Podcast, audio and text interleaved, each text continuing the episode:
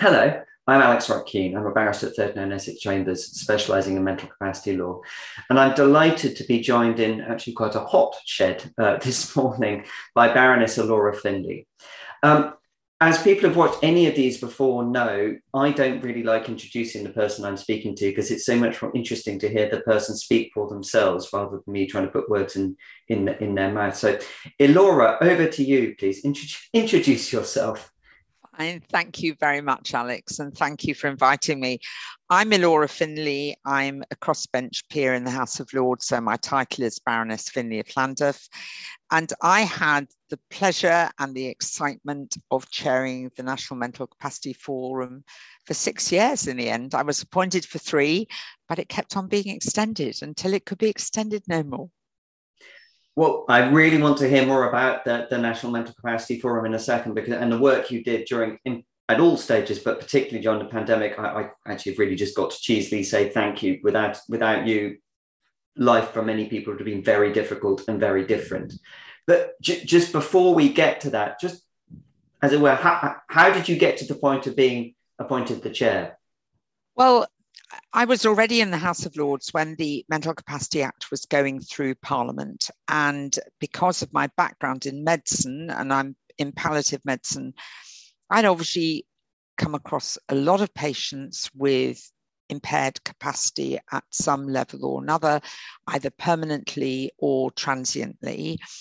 All the most difficult actually was fluctuating capacity uh, because it was difficult to establish and know what was their true baseline, really. And as the discussions on the Mental Capacity Act uh, or bill were going through, I was involved in supporting some amendments and um, got very involved in trying to bring the clinical perspective to that legislation. Then there was an inquiry that the House of Lords ran, a post legislative scrutiny. And in all honesty, I was a bit disappointed I couldn't get on that committee. But it all turned out for the best because they recommended that basically something had to be done to get the Mental Capacity Act rolled out better. And at the time, um, there was a, a excellent civil servant who was really running the Mental Capacity Act stuff in the Department of Health. And uh, there was a decision to advertise for a post to, to run it. It was a pretty open ended advert, actually, um, without any particular job description. Of course, no budget, no secretarial support, no office. Uh, and uh, a phenomenal salary of £4,000 a year. Uh, great, I thought I can do this. So um, I applied, and I applied because I was aware that the Mental Capacity Act wasn't properly rolled out. I had also sat in on training sessions that had been run on it, which were often run um, by people with a legal background rather than a clinical background. And I would see people go into these sessions and come out terrified. Oh, mm. the law's changed, and what can we do and what can't we do? And I think uh, the other thing that obviously was a huge influence is in my extended family. Uh, we have there are two children, they're siblings with very severely impaired uh, intellectual development, uh, very profound learning difficulties. And I, so I've seen the struggle that the parents have had to get everything for these children. I've seen the difficulties. I've seen it from the clinical end yep. of people with dementia, people with malignancies, people with head injury, uh, people with all kinds of things that have affected their brain pathology. And then I've also seen it in the domestic setting of just how difficult it is to fight for your kids if they have a learning profound learning difficulties. And i felt here was an opportunity to do something and make a difference. So i applied. And you were appointed. And uh, one of the things i remember from, from quite early on you were legitimately vocal about the fact that you, you you were effectively being asked was it two days a year they were budgeting for or two days a month? It was a very small period of time compared to the amount of time you were you were banging the drum for the act.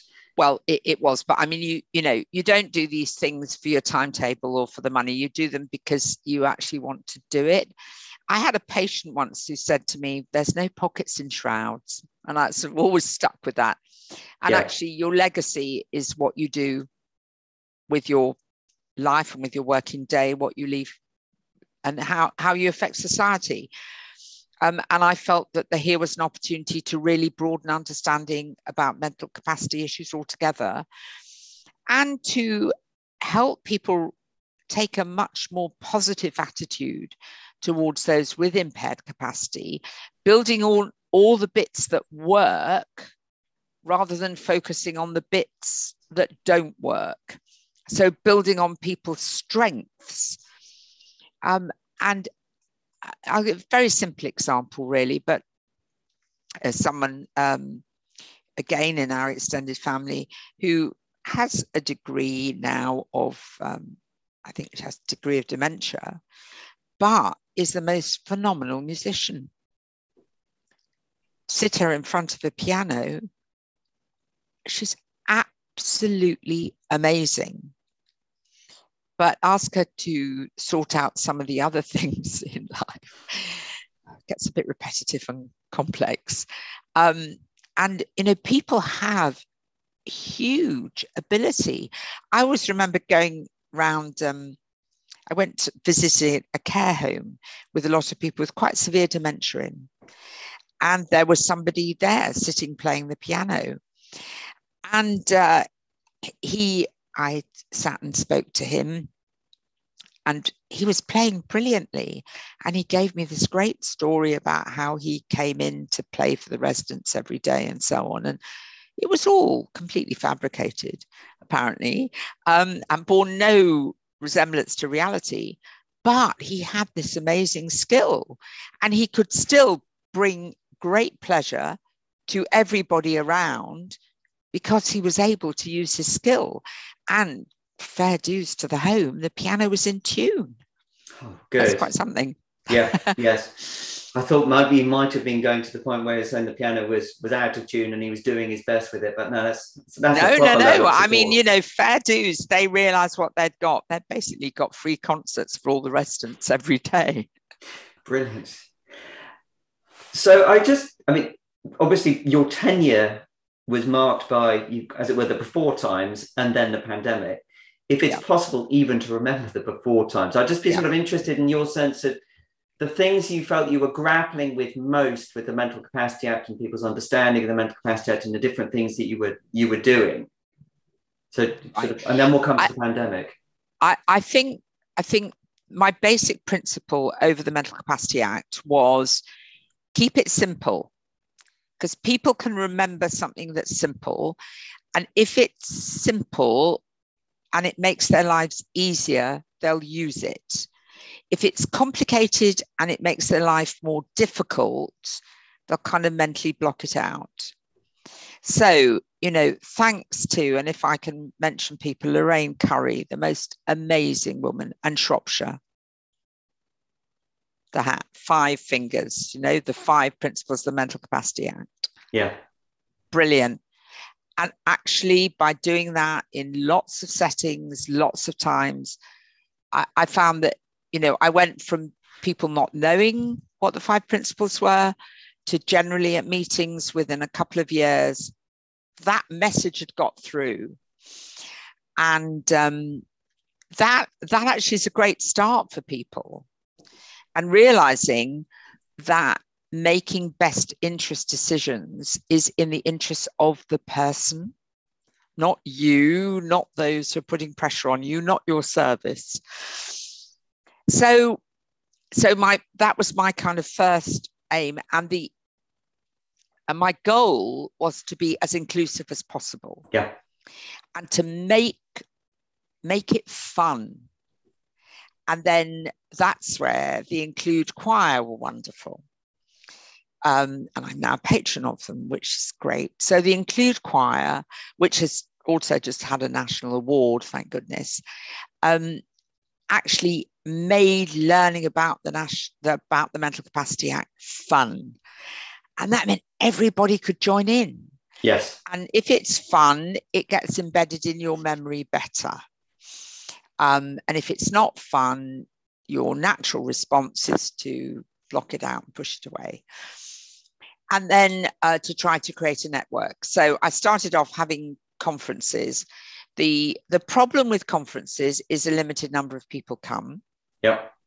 The very first conference that I held was I wanted to get the voice of the person on the receiving end. So, not the professionals we do to you, but the group we are being done to, um, the voice of the person. And uh, that was really interesting because um, it made me aware of there being even more problems than I had been aware of initially.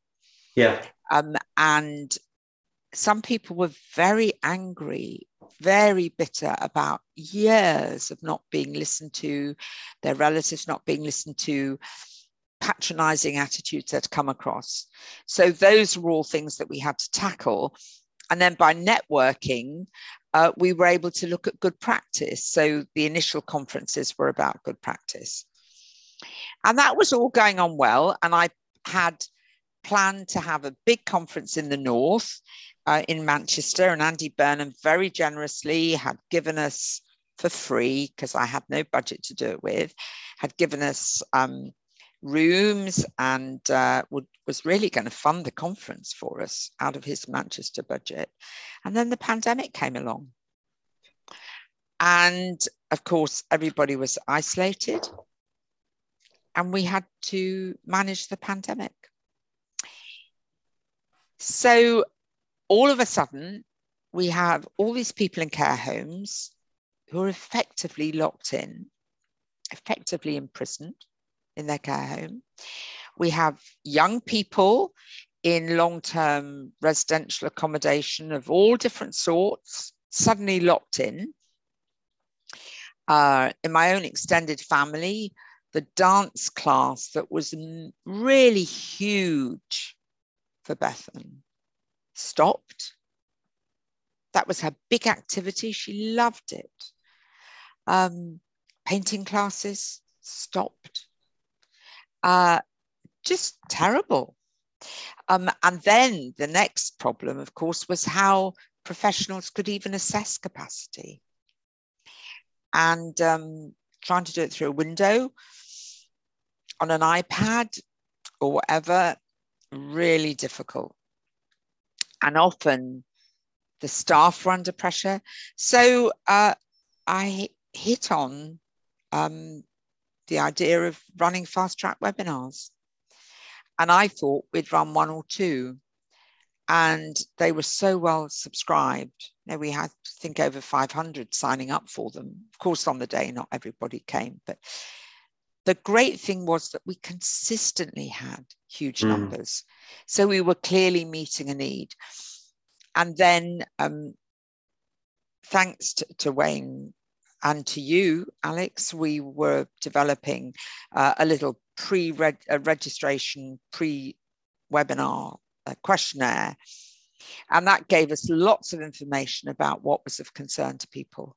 And we saw a shift over the pandemic, a slight shift in what the top concerns were. Um, but we were able to share good practice so people could be empowered to find imaginative ways uh, to do things rather than saying, oh, we can't do it, so we don't do it. Um, so, particularly around assessing capacity, uh, better ways to, to, to manage it. Um, and as we emerge from the pandemic, I think one of the things that's been important has been actually to then argue for the restrictions to be lifted. Yeah. Because I think some of them have been inappropriately, as time went on, became inappropriately risk averse. Uh, easy with hindsight, but it's really important to have human contact. I think we should have been allowing more human contact. When people were dying in care homes, their relatives shouldn't have had to be looking, you know, seeing them through a window. We should have just given them PPE, let them go in, sit there, because it was about a balancing of risks. And we got excessively risk averse in health and social care, uh, which I think at sometimes was disproportionate because some of these people in care homes were dying anyway. So if their family had been sitting with them, their death would have been gentler, perhaps, but the family would have known that they'd been there. They'd been able to say their goodbyes. Um, and I had to battle quite hard for some individual cases. One I came across, um, the mother classically been at home, had a fall, had a fracture. As they she was put in the ambulance, the daughter knew that she would possibly not see her again. Uh, but mum left quite compos mentis, you know, uh, but then deteriorated. Uh, they could only communicate via an iPad. When eventually, with a lot of arguing, the family were allowed in, the woman by then had deteriorated so much that she didn't recognize her own children, even though they were then allowed to sit with her when she was dying. I think some some services have and are remaining inappropriately risk averse? I think it's yes. I mean, I've, I know that. I mean, we're, we're, we're talking June 2022, which is I mean, we we're obviously not out of the woods, but we're we're definitely in a different place to where we were at different stages. And uh, it's interesting with the joint. I mean, the Joint Committee on Human Rights here, have been hearing evidence really quite recently about visiting restrictions, and it's it's there are definitely areas where people are still defaulting to risk averse, and it's it's, it's going to be a it's going to be a long haul, yeah. and people are just going to have to keep banging the drum in terms of, as you say, getting that getting that balance right. Yeah. and the other thing that we saw, of course, was uh, a lack of understanding about best interest decision making. Yeah. A lack of understanding about advanced decisions to refuse treatment and the attempts to put blanket DNACPRs in and so on, people were were well meaning. They weren't doing it because they wanted all these old people to die. That wasn't the motive behind it. It was just a lack of understanding, a knee jerk reaction. And I think something of a panic after we saw all these terrible things happening in Italy. Yeah. Um, and services totally overwhelmed. But now we've got different variants. We've got populations who are vaccinated to a certain extent. If they're not, that's been their choice. It's been offered to everybody. And I think that actually we, uh, oddly enough, I think the pendulum needs to swing the other way we need to involve families much more in caring for people when they're an inpatient so that they're better prepared for caring for them when they get home. So they know what to do. So they've learned how to help them get up from a chair, how to help them get out of bed. Because very simple things like sitting to standing or sitting on the side of the bed and then standing, helping somebody move effectively, there are techniques to that. Mm-hmm. But if the family aren't taught it, what happens? The person goes home and then day two, they're on the floor again. Yeah, it's a very good point. I mean, the one last thing, I, we're, we're, sort of beginning to run out of time, sadly, because I, I, there are so many things I'd like to ask you, but you've just reminded me of in particular just about vaccination, I remember very, very vividly when we were working up the webinar about vaccination and the discussion we were having and discussion almost online as well about, well, all you do is you apply the same thought process as you would do to thinking about flu vaccination. And the sort of almost amongst some people, almost blank looks of, well, I don't really think about capacity and best interest in flu vaccination. You're in a way, it's kind of well, we can one can either get very cross or you can say, well, this is a learning opportunity to go. If you can get this right, then this is the way in which you can think about, you know, you now understand what capacity is, and you now understand about best interests. And I, that to me, at least, will always live with me as a kind of trying to hold on to, you know, any silver linings, that was one bit where you could go, at least we've had the chance to educate some people to think about that good, what should have been baseline good clinical practice for, for anybody. I, th- I think that's right. I think actually there was an awful lot of learning that came out through through those webinars that we did uh, because it helped I think, or I hope it helped people realize that those principles of the Mental Capacity Act should be applied to every encounter with every person every day. And actually, you ha- might have a conversation socially and you think, oh, I think this person actually doesn't quite understand. And you, you need to have that at the back of your mind. Um, all, all, all over society, we have people with impaired capacity at different levels at different times. Um, and those principles stand us in good stead as to how we manage the situation. I was quite impressed actually at how the police have tried to learn about mental capacity um, in relation to drug, alcohol, head injury, and so on. Um, and I've been worried sometimes that healthcare has lagged behind some of the other services. Um, but also that best interest decision making has not been done well. And the consultation, particularly with the family, the relatives, is very inhibitory. The thought of bringing them into a room faced with a whole load of professionals, that's enough to make them feel disempowered not empowered to speak up and say what they think. And also, I still think people don't consult widely enough. Yeah. You know, friends and neighbors often know from conversations what somebody really wants. Uh, where the relative breezing in from 300 miles away who hasn't seen them for two months may not know much about them anymore.